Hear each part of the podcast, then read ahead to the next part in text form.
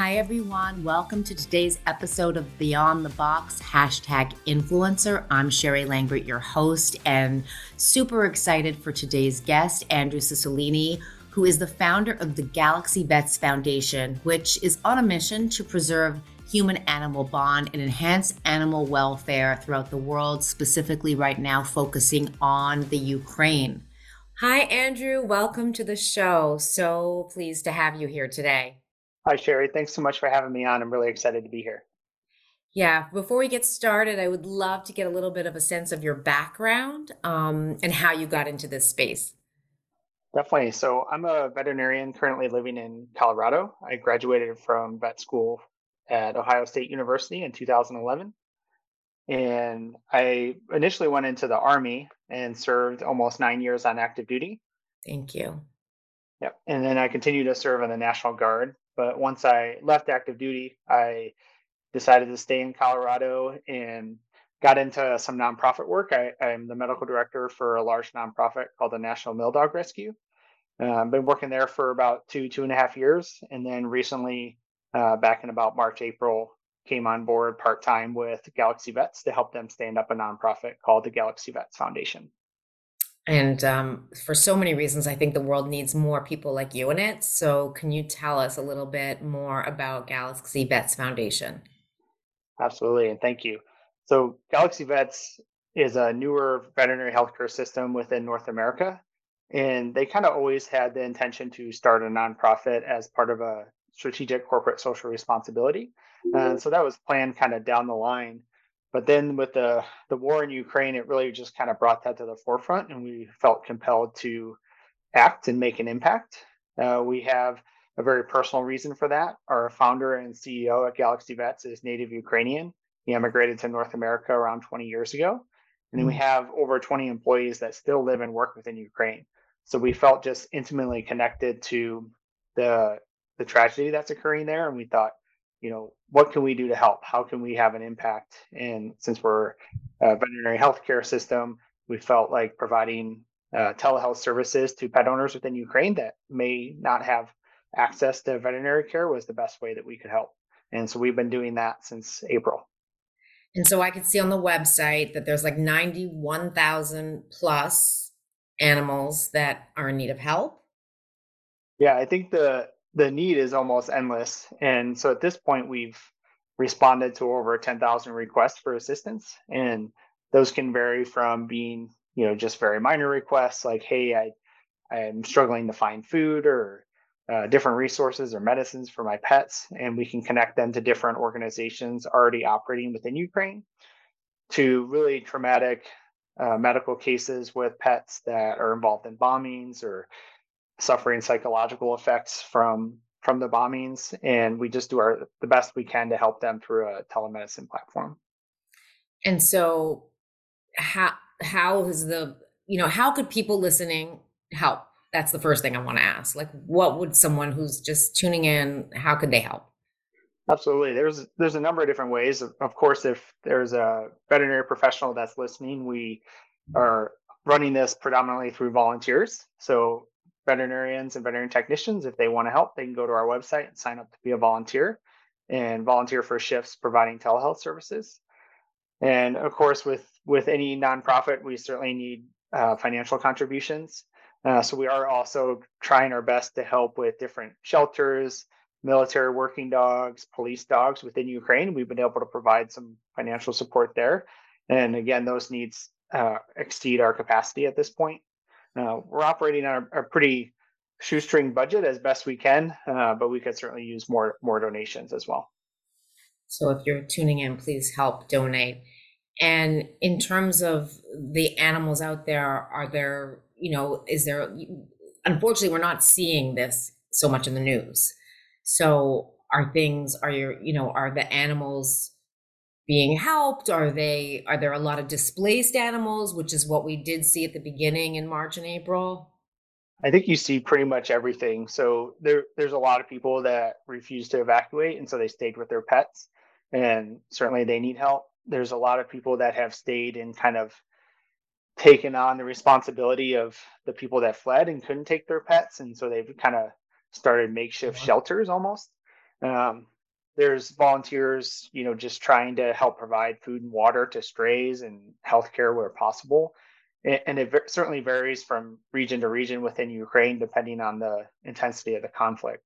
Uh, but it's it's it's all over the map. But there's a tons of amazing people doing incredible work, um, and we're just trying to do our part to help them. Thank you. So tell us a little bit more about what it means to you in terms of your work here and being like basically a pet influencer. Yeah, and you know, being a pet influencer is really just about spreading the message that that you want to get out in the world. Um, so I kind of started as a pet influencer before this uh, Ukraine project started, and I've just kind of leveraged that platform to further mm-hmm. spread the message of what we're doing.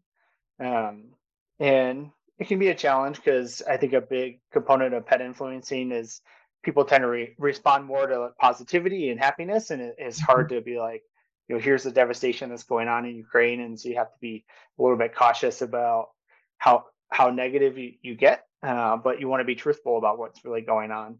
Uh, so we have an amazing marketing team that helps develop some of our posts to share that news, and um, a lot of what I do is kind of just share share their stuff from our Galaxy Vets Foundation page and spread that to my audience as well. And what is your handle? My handle on Instagram is OKVet. Okay. Um, I am on Facebook as well, but my my main efforts are on Instagram. So that's are you have you done the TikTok thing yet or no? I haven't. I you know I downloaded it for like a day and just like immediately deleted it. I've just kind of accepted that I'm just too old for it. oh, stop. No, you're never too old. Um so tell us a little bit more. Are do are companies coming to you independently or individuals to help with the cause, or it's more like you're just kind of like re, like do you see like a lot of traction from your personal account for this? We've had a, a couple of organizations pair up with us, um, but I think you know there's so many organizations out there that a lot of companies are you know already contributing in other ways um, or working with different organizations than us. So mm-hmm. we haven't necessarily had a lot reach out to us, but we've had a few. For example, Pet Hub they make some tags for pets that mm-hmm. help help you find your pet if they're lost. They have like a little QR code on them, and they donated a thousand tags to us to mm-hmm. kind of sell as a fundraiser, and that's been hugely beneficial.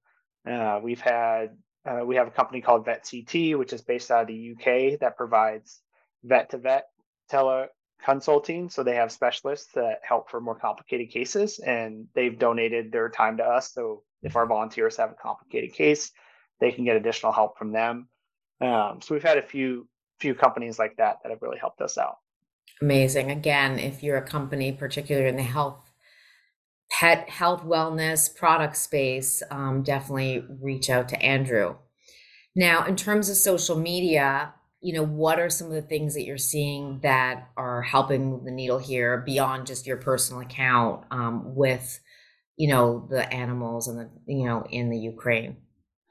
I think, you know, what social media does is it is keeping the narrative in everyone's mind because I think the the big news media has kind of moved on and we don't hear as much and it's kind of fallen from people's people's view and social media kind of gives you the ground level true story of what's going on and, and keeps people informed and like hey this isn't over. Like there's there's still tragedy going on. Um, and that i think that's just the biggest impact from social media is just we're, we're still getting that message out. Yeah, and it needs to keep going out because, as you said, no one's really talking about this anymore. Is there any story about a pet that was rescued or something that you want to share that really just shows how social media or that your efforts are helping, like a specific call out? I think one of the truthfully is one of the hardest cases I had is we had a had an owner just asking for advice about their German Shepherd and it was an older German Shepherd and they said, Hey, it's having a, harder time getting around. Uh, you know, is there anything else that can be done? Um, there can be some challenges with translation, but it sounded like it was suffering from degenerative myelopathy, which is a progressive disorder in German Shepherds. Uh, it's pretty common, and it's just a slow progression where they lose neurologic function to their back legs, and uh, nothing particularly profound about that case, other than you know we just provided some emotional support, and you know here's some minor things you can do to help slow the progression. Um, and what became really impactful was, you know, after that discussion, she was like, "Thank you so much. This dog means the world to me." Um, sorry, I'm getting emotional because I'm going to start to cry because I don't know what you're going to yeah. say. Um, they said that there was a bomb that their city was bombed and their daughter was killed, and they found their dog laying on top of their daughter in the rubble, and the dog still survived. Um, and that's just really stuck with me. Um, and even though we couldn't necessarily have a huge medical impact for that dog, we provided the emotional support for that person and just an opportunity to talk and uh, have a connection with another person uh, and help them through a difficult time. Uh, so that was really the most impactful case I, I've dealt with so far.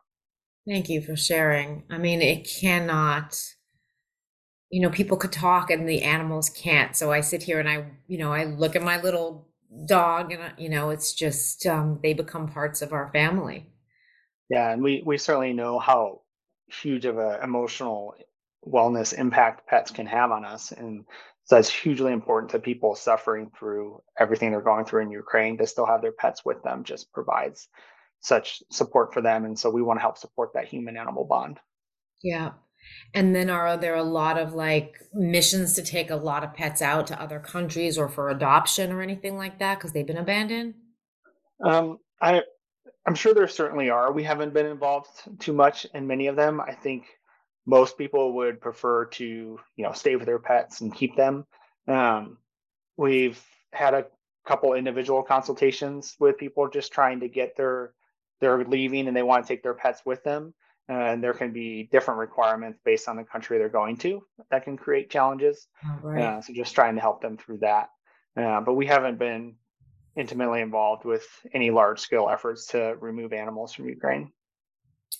So, given that you're, you know, a vet, and you know there are, you know, these kind of stories sometimes percolate, but they don't. Like, what are the benefits that you see, or are there any things that you think are kind of harmful on social media um, from a medical perspective? I think you know we all know social media can be a bit of a double-edged sword. Um, so there can certainly be negatives from a from a veterinary standpoint. You have to be a little careful about providing medical advice um, to a patient you haven't necessarily seen in person. Um, and if you put yourself out there, people are going to reach out to you, uh, and that's partly just human nature, and it's also just the state of the industry these days. Everybody's struggling to be able to get a veterinary appointment because the industry is just um, the demand exceeds the supply.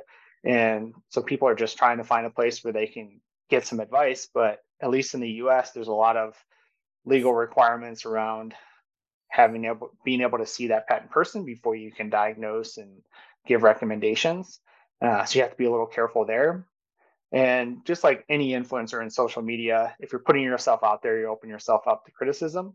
And that's a big reason why I don't bother with Facebook much, is because I feel like for whatever reason, Facebook just has more of the trolls and uh, people are much more critical. Whereas I find Instagram is a really supportive community.